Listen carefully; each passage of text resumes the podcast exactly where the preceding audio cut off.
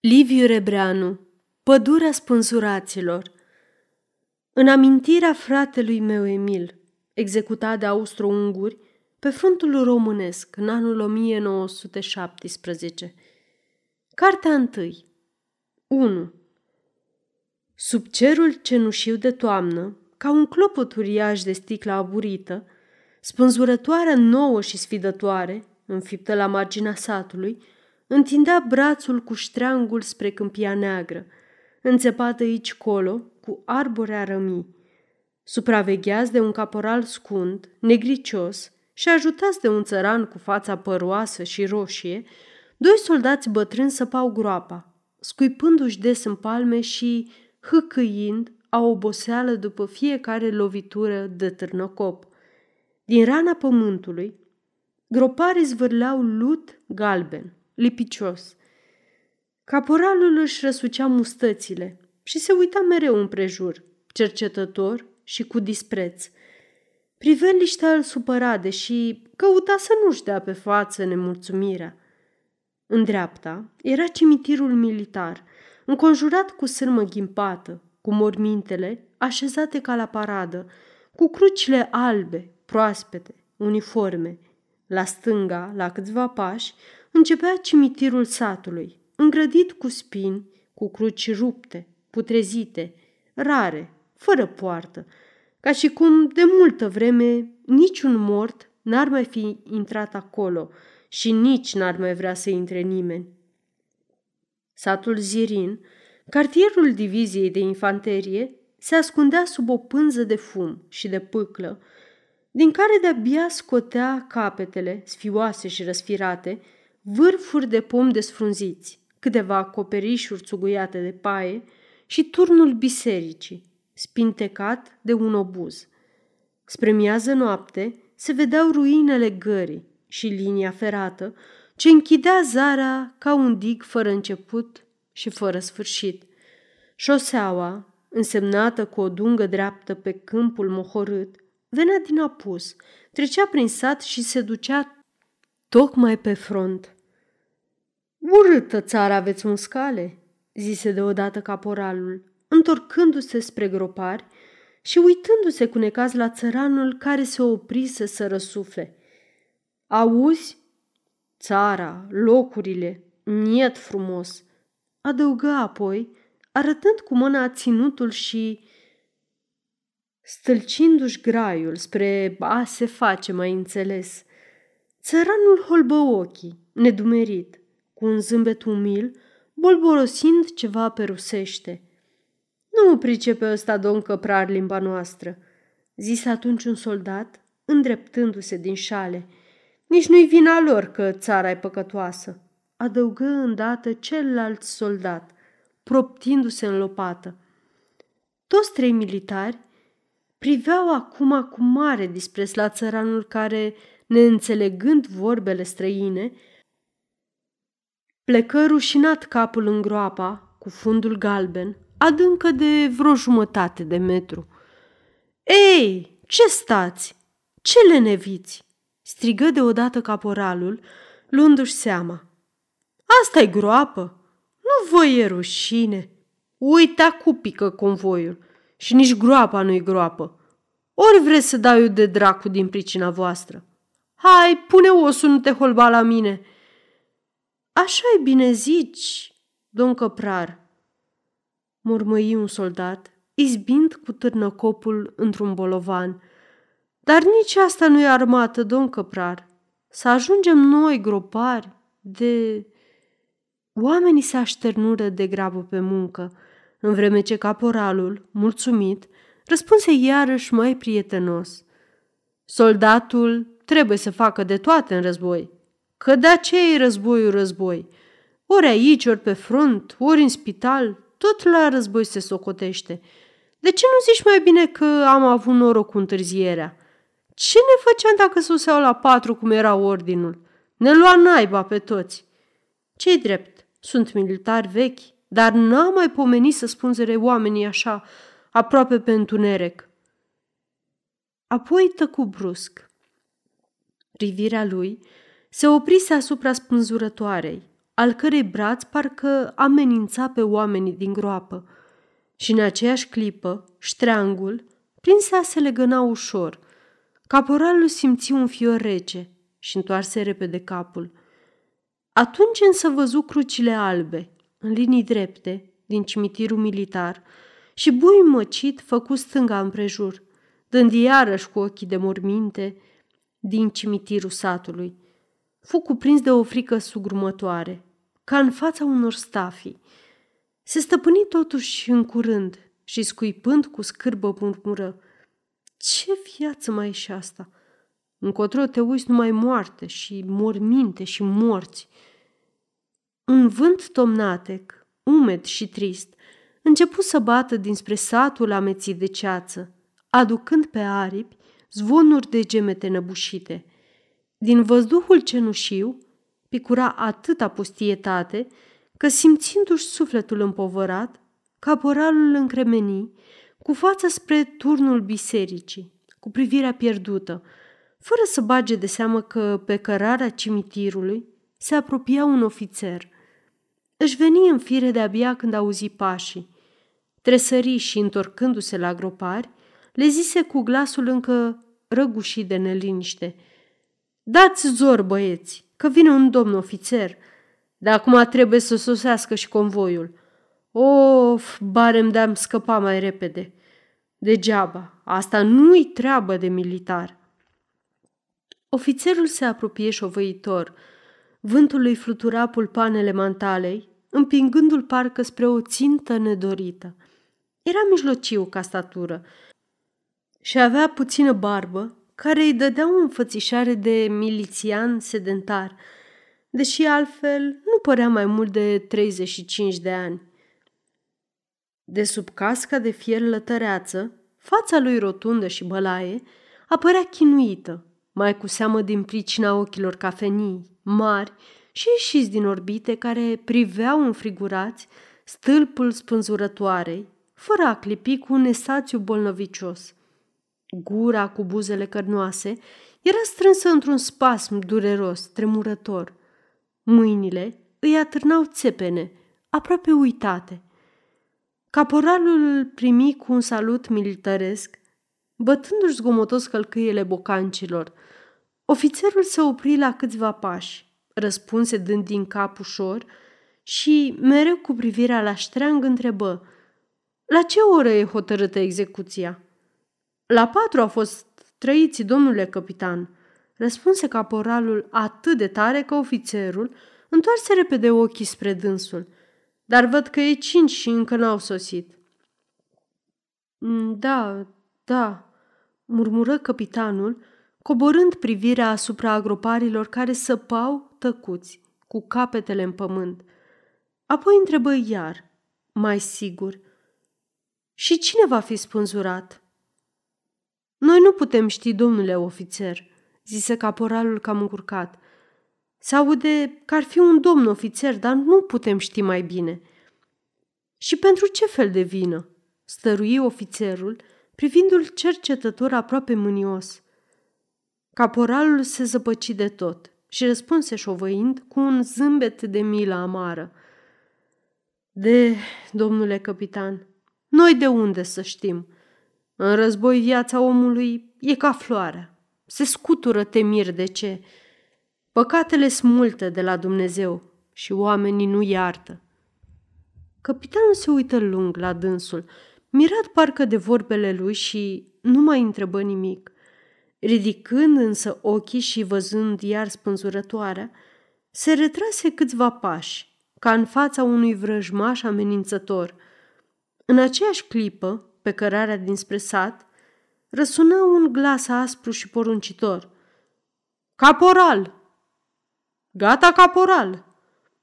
Gata, domnule locotenent! strigă caporalul, întorcându-se cu mâna la cozoroc.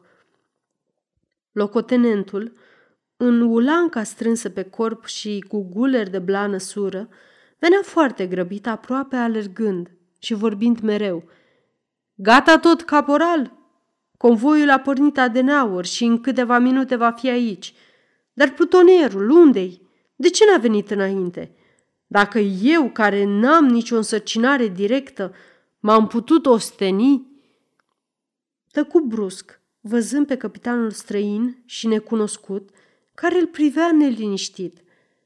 Locotenentul salută și înaintă până la marginea groapei, izbucnind apoi foarte nervos și cu vocea zgârietoare.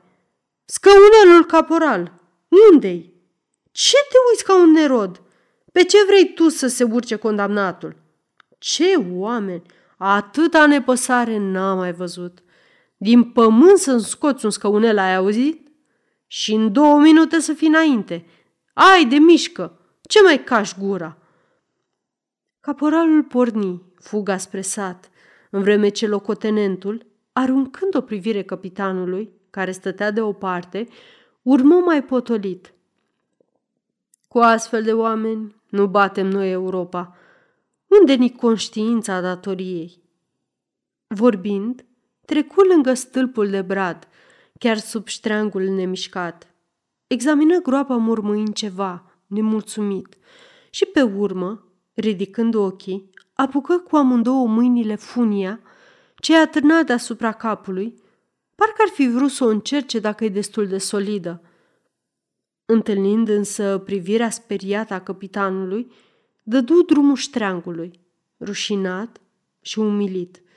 Mai stătu acolo câteva clipe, nehotărât, apoi deodată merse drept în fața străinului, prezentându-se. Locotenent apostol Bologa. Clapca, îl întrerupse capitanul cu mâna întinsă. Oto Clapca. Adinaur am sosit și tocmai de pe frontul italian.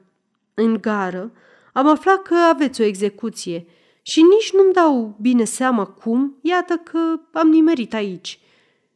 În glasul capitanului tremura o sfială atât de neascunsă că locotenentul, fără să vrea, se simți cuprins iar de rușinea de adinauri și încurcat, zise cu vioiciune silită – Va să zic că sunteți mutat în divizia noastră?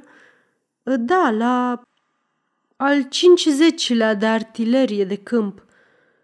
Ah, chiar în regimentul nostru, strigă Bologa deodată cu bucurie neprefăcută. Atunci bine ați venit! Fața capitanului se însenină, parcă în sinceritatea locotenentului s-ar fi dezvăluit un om nou. Privirile lor se încrucișară într-o licărire de simpatie. O clipă. Apoi Clapca a avut o tremurare și întreba aproape înfricoșat. Pe cine spânzurați? În ochii lui apostol Bologa, albaștri și adânciți în cap, se aprinse o mândrie stranie. Răspunse cu o indignare abia stăpânită. Un sublocotenent ceh, Zvoboda, mai mare rușinea pentru corpul ofițeresc. A fost prins tocmai când era să treacă la dușman, înarmat cu hărți și planuri. Rușinos și revoltător, nu-i așa? Adăugă după câteva clipe, fiindcă clapca tăcea. Mm, da, da, poate, zise capitanul tresărind nesigur. Răspunsul îndoielnic îndârji pe Bologa – Început să vorbească atunci cu o volubilitate care se vedea că nu este firească, vrând parcă să convingă cu orice preț. Am avut onoarea să fac parte din curtea marțială, care l-a judecat și, prin urmare, de altfel nici el n-a tăgăduit. Nici vorbă față de dovezile definitive ar fi fost zadarnică orice apărare. A fost de un cinism într-adevăr nemaipomenit. N-a deschis gura toată vremea și n-a vrut să răspundă măcar la întrebările președintelui. Ne-a privit sfidător, pe rând, cu un fel de dispreț falnic. Chiar sentința de moarte a privit-o zâmbitor și cu niște ochi. Firește, asemenea oameni nu se înspăimântă nici de moartea infamantă. Când l-au prins într-un unghi mort, o patrulă comandată de ofițer a vrut să se împuște. Ce dovadă mai palpabilă decât încercarea de sinucidere? Curtea l-a condamnat la moarte în unanimitate, fără discuție. Atât a fost devădită crima. Eu însumi deși sunt o fire excesiv de șovăitoare, de data asta am conștiința pe deplin împăcată. Absolut pe deplin. Clapca, buimăcit mai ales de asprimea glasului, murmură. O, Doamne, dovezile, când e vorba de o viață de om, pe buzele subțiri, cu colțuri subte ale locotenentului, răsări un amestec de ironie și de dispreț. Uitați, domnule capitan, că suntem în război și pe front. O viață de om nu e îngăduit să primejduiască viața patriei. Dacă ne-am călăuzit după considerații sentimentale, ar trebui să capitulăm în fața tuturor. Se vede însă că sunteți ofițeri de rezervă, altfel n-ați vorbi așa despre o crimă. Da, într-adevăr, se grăbi clapca cu teamă. Am fost avocat în vreme de pace, acum însă... Și eu sunt ofițer de rezervă, întrerupse locotenentul cu mândrie. Războiul m-a smuls din mijlocul cărților, de la universitate, unde aproape pierduse în contactul cu viața reală. Dar m-am dezmeticit repede și mi-am dat seama că numai războiul e adevăratul generator de energie.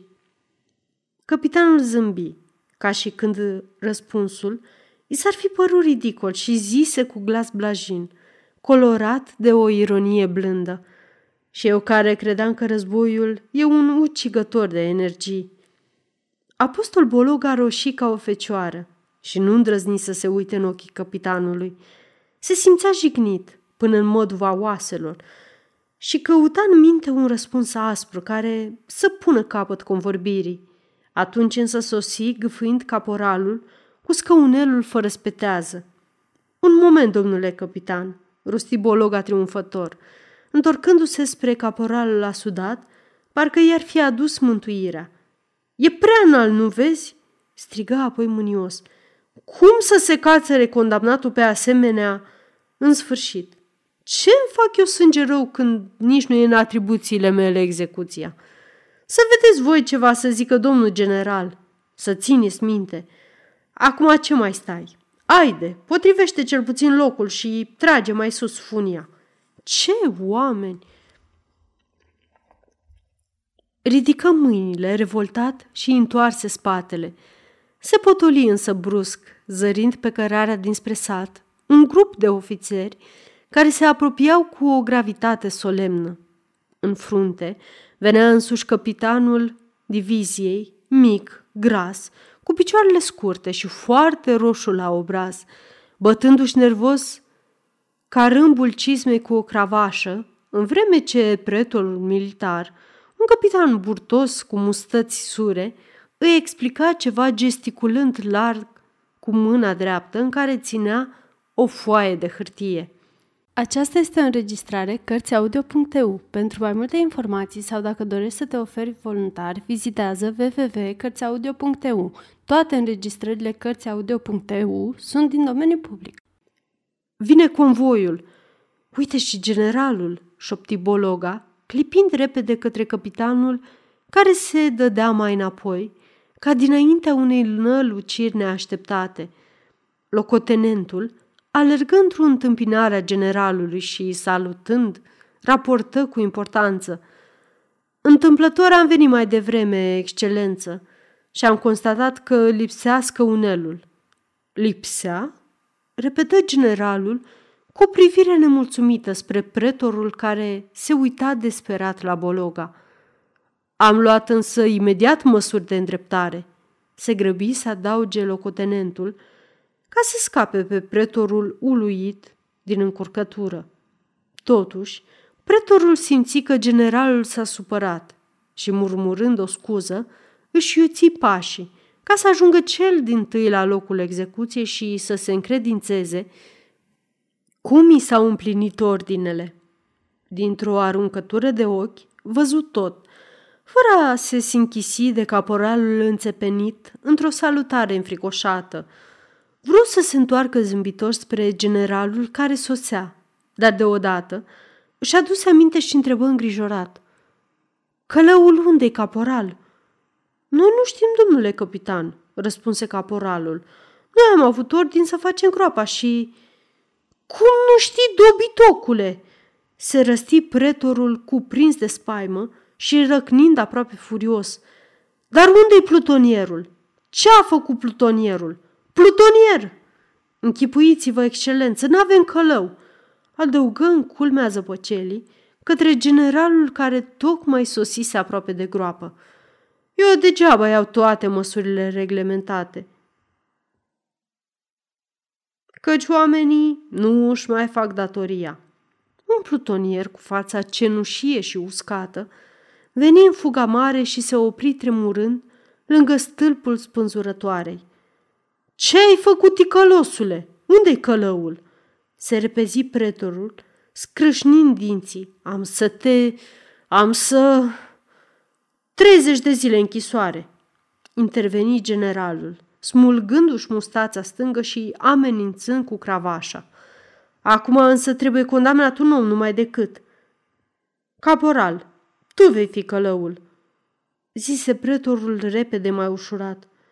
Domnule capitan, vă rog cu supunere, iertați-mă, bolborosi caporalul îngălbenind. Eu, domnule capitan, vă rog cu supunere. Pretorul nici nu-l auzi, ci se apropie de general ca să se mai plângă, drept explicație de nedisciplina oamenilor. Generalul însă, cu o indignare stăpânită, îl întrerupse scurt, mormăind. Vom vorbi mai târziu acum la datorie.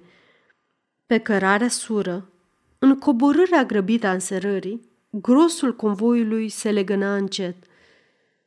Condamnatul, înfășurat într-o mantie verzuie, cu gulerul ridicat, cu o pălărie civilă în capul plecat, pășea mașinal la brațul unui preot militar bătrân, înconjurat de patru soldați cu baioneta la armă. Urmau grupuri de ofițeri și soldați de valma, aduși de pe front în adins ca să vază execuția, toți cu căști de război și în uniforme murdare, cu miros greu de tranșee, resfirați în voie, încât coada ajungea până aproape de marginea satului. Sub spânzurătoare, caporalul aștepta smirnă, cu ochii tulburi, în vreme ce plutonierul își optea și îl învăța cum și ce are de făcut. Vântul umed se înteți, măturând pământul, împiedicându-se în mormintele cimitirelor, zgâlțind pe oamenii care se apropiau. Apoi preotul se opri la marginea groapei, cu osânditul care, văzând lutul galben și cleios, a avut o zguduire scurtă. Dumnezeu e bun și mare, îi bulborosi la ureche preotul, speriat, întinzându-i crucea la buze. Pe dincolo, părinte, vă rog, răsună iarăși glasul pretorului, nervos și răgușit. Trebuie ordine. Plutonier, ia seama, nu știi datoria? Mersul convoiului se iuți ca la comandă și în câteva clipe se făcu o roată de oameni în jurul spânzurătoarei. Toți tăceau însă parcă le-ar fi fost frică să nu tulbure somnul unui bolnav istovit de suferințe. Doar zgomotul de pași nerăbdători se amesteca în gemetele vântului stăruitor. Doctore, doctore, dorează mult?" șopti apostol Bologa, agățându-se de brațul medicului care se zbătea să-și deschidă trecerea printre soldații îngrămădiți. Ai să vezi. Acum nu-i vreme de... Răspunse doctorul plictisit. Puțin loc, hei, ce Dumnezeu! Faceți-mi loc, băieți! Bologa izbuti să se strecoare, pe urmele medicului, până la picioarele groapei, în fața spânzurătoarei. Gâtul îi era uscat și amar, iar inima îi se frământa într-o emoție aproape dureroasă. Se simțea mulțumit că va vedea tot și ca să-și potolească nerăbdarea, se uită împrejur, căutând cunoscuți și prieteni printre zecile de fețe tăbăcite de război și schimonosite sub povara căștilor de oțel. Generalul stătea în dreapta, numai la vreo trei pași, ursuz, nemișcat. Mai încolo însă locotenentul gros trepida fără astâmpăr, urmărind cu atenție desperată toate mișcările condamnatului, care îi fusese bun prieten. Văzând pe gros, Bologa și-a adus aminte de capitanul străin de adenauri și îl descoperi la spatele generalului, ținându-se cu mâna de falcă, neclintit ca o mustrare. Ce om!" se gândi Bologa cu necaz. Vine de la gară de-a dreptul aici și tot el vrea să-mi dea lecții de umanitarism, parcă eu aș fi o fiară sau... În clipa aceea o mână îi strânse brațul. A, Cervenco! murmură Bologa întorcându-se. Tu, aici? Mă mir. Desigur că n-ai venit de bunăvoie. Știi că eu am făcut parte din curtea marțială? Capitanul Cervenco nu mai apucă să răspundă, căci în văzduh țâșni brusc glasul pretorului, mult mai ascuțit și mai tăios ca adinauri. Toată lumea trei pași înapoi. Loc! Loc! Oamenii, spăimântați parcă de zgomotul care îndrăznea să străpungă tăcerea, se împulsiră și se retraseră câțiva pași. În locul gol, din jurul groapei, rămase numai generalul, pe când, lângă stâlpul cioplit, condamnatul privea drept înainte, mângâind blând digul care închidea orizontul. Bologa, cu inima strânsă, se uita acum drept în ochii lui mari, negri, fierbinți. Și văzut deodată că omul de sub ștreang se întoarse spre preotul înmărmurit și l-a auzit foarte deslușit zicând Vreau să mor mai repede. Generalul încruntă din sprâncenele stufoase și împinate, spunând pretorului, vezi ce dorește. Dar condamnatul ridicase acum ochii spre capetele oamenilor și parcă nici nu mai auzi întrebarea pretorului, care, așteptând zadarnic un răstimp, izbucni speriat. Gata? Atunci... Da. Atunci... Și uitându-se jignit spre general, păși pe movila de lut proaspăt de la marginea groapei, desfășură hârtia ce îi se boțise în mână și citi sentința curții marțiale a diviziei care o sândea la moarte prin șteang pe sublocotenentul Zvoboda pentru trădare și dezertare la dușman. Glasul îi sună gol și prefăcut. De două ori se încurcă, drept care generalul îi aruncă două priviri scrutătoare, iar la sfârșit răguși. Parcă ar fi răcnit din răsputeri o zi întreagă. Apostol Bologa se făcu roșu de luarea minte și ei privirea îi se lipise pe fața condamnatului. Își auzea bătăile inimii ca niște ciocane și casca îi sfrângea țeasta, ca și când i-ar fi fost mult prea strâmtă și îndesată cu sila. O mirare neînțeleasă îi clocotea în creieri, căci în vreme ce pretorul înșira crimele și hârtia îi tremura între degete, Obrajii sublocotenentului de sub ștrang se umplură de viață, iar în ochii lui rotunzi s-a prins o strălucire mândră, învăpăiată, parcă pătrundea până în lumea cealaltă. Pe Bologa, la început privirea aceasta îl înfricoșă și îl întărâtă. Mai pe urmă însă simți limpede că flacăra din ochii condamnatului îi se prelinge în inimă ca o imputare dureroasă. Încercă să întoarcă capul și să se uite aiurea, dar ochii omului osântit parcă îl fascinaseră cu privirea lor disprețuitoare de moarte și înfrumusețată de o dragoste uriașă. În cele din urmă, Bologa se aștepta ca gura condamnatului să se deschidă și să scoată un strigăt îngrozitor de izbăvire, întocmai ca cei dinainte credincioși care, în clipa morții silnice, vedeau pe Hristos. Pretorul îndoi repede hârtia și, punând-o în buzunar, mormăi ceva obosit. Atunci plutonierul se apropie de condamnat și îi șopti foarte umil. Mă rog, Mantaua. Svoboda fără să-l privească, le pădă îndată mantaua și rămase într-o haină civilă, cu culerul răsfrânt, care îi lăsa gol gâtul alb, subțire și lung. Pe urmă scoase pălăria, își netezi părul pe frunte și sărută lacom crucea din mâna preotului, închinându-se repede. Se uită împrejur o clipă, puțin uluit, ca și când ar fi uitat ceva.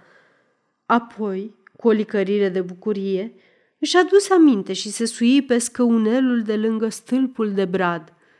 Cu privirea lucitoare, cu fața albă și luminată, părea că vrea să vestească oamenilor o izbândă mare.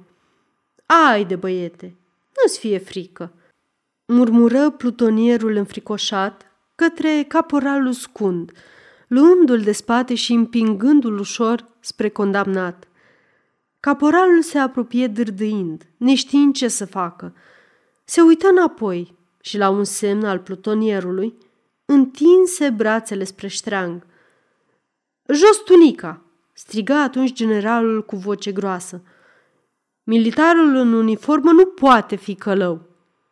Într-un minut, caporalul întinse iarăși mâinile spre funie, numai în cămașă și cu capul gol, ca un al doilea osândit. În răstimp însă zvoboda își potrivise singur lațul pe gât, parcă ar fi încercat un guler neobișnuit. Trage scaunul, șopti iarăși plutonierul.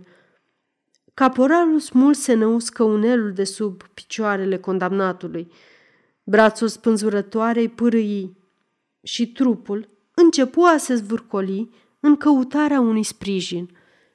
În ochi, lucirea stranie, arzătoare, pâlpâia mai puternic, cu tremurări grăbite, din ce în ce mai albă. Bologa vedea bine cum bulbii ochilor se umflau și se învinețeau. Și totuși, privirea își păstra strălucirea însuflețită, parcă nici moartea n-ar fi fost în stare să o întunece sau să o nimicească. Plutonerul mai spuse ceva caporalului care, desperat, se repezi și cu amândouă mâinile cuprinse picioarele spânzuratului, zguduite încă de spasmuri nătânge. Dă-i drumul!" strigă pretorul speriat. La o parte! Ce faci?" Doctorul, lângă apostol Bologa, stătea cu ceasornicul în mână numărând vremea. Perdelele negre ale amurgului se lăsau acum tot mai grăbite. Vântul se oprise brusc, ca un alergător sosit în fața unei prăpăstii. Apoi, prin pânza tăcerii ce se urzea, străpunse deodată un oftat prelung, ca o chemare.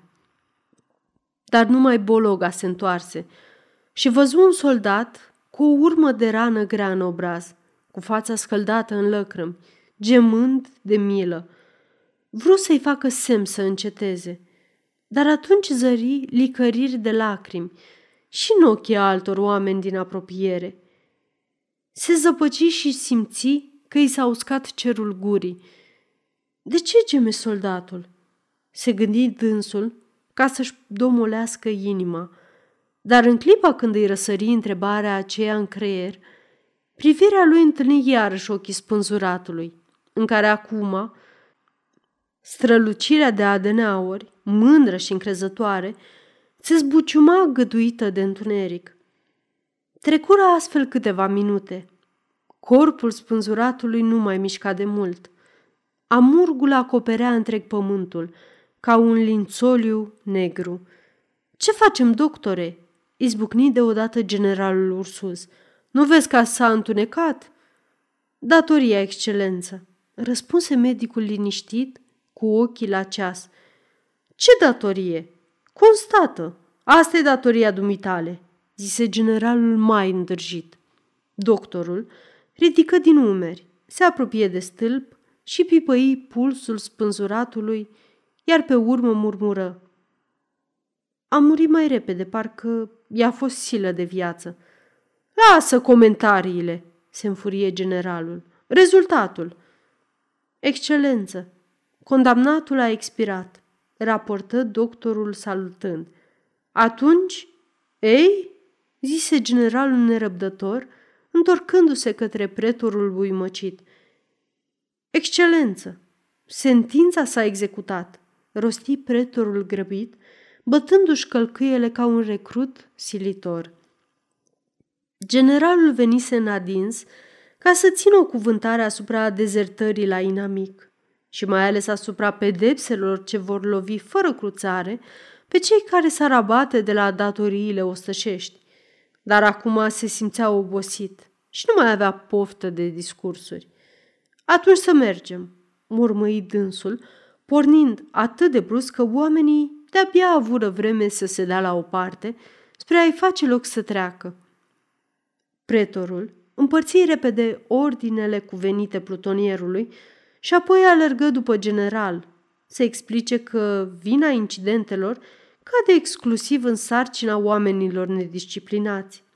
Pe urmă, toată lumea se urni și câmpul se umplu de pași.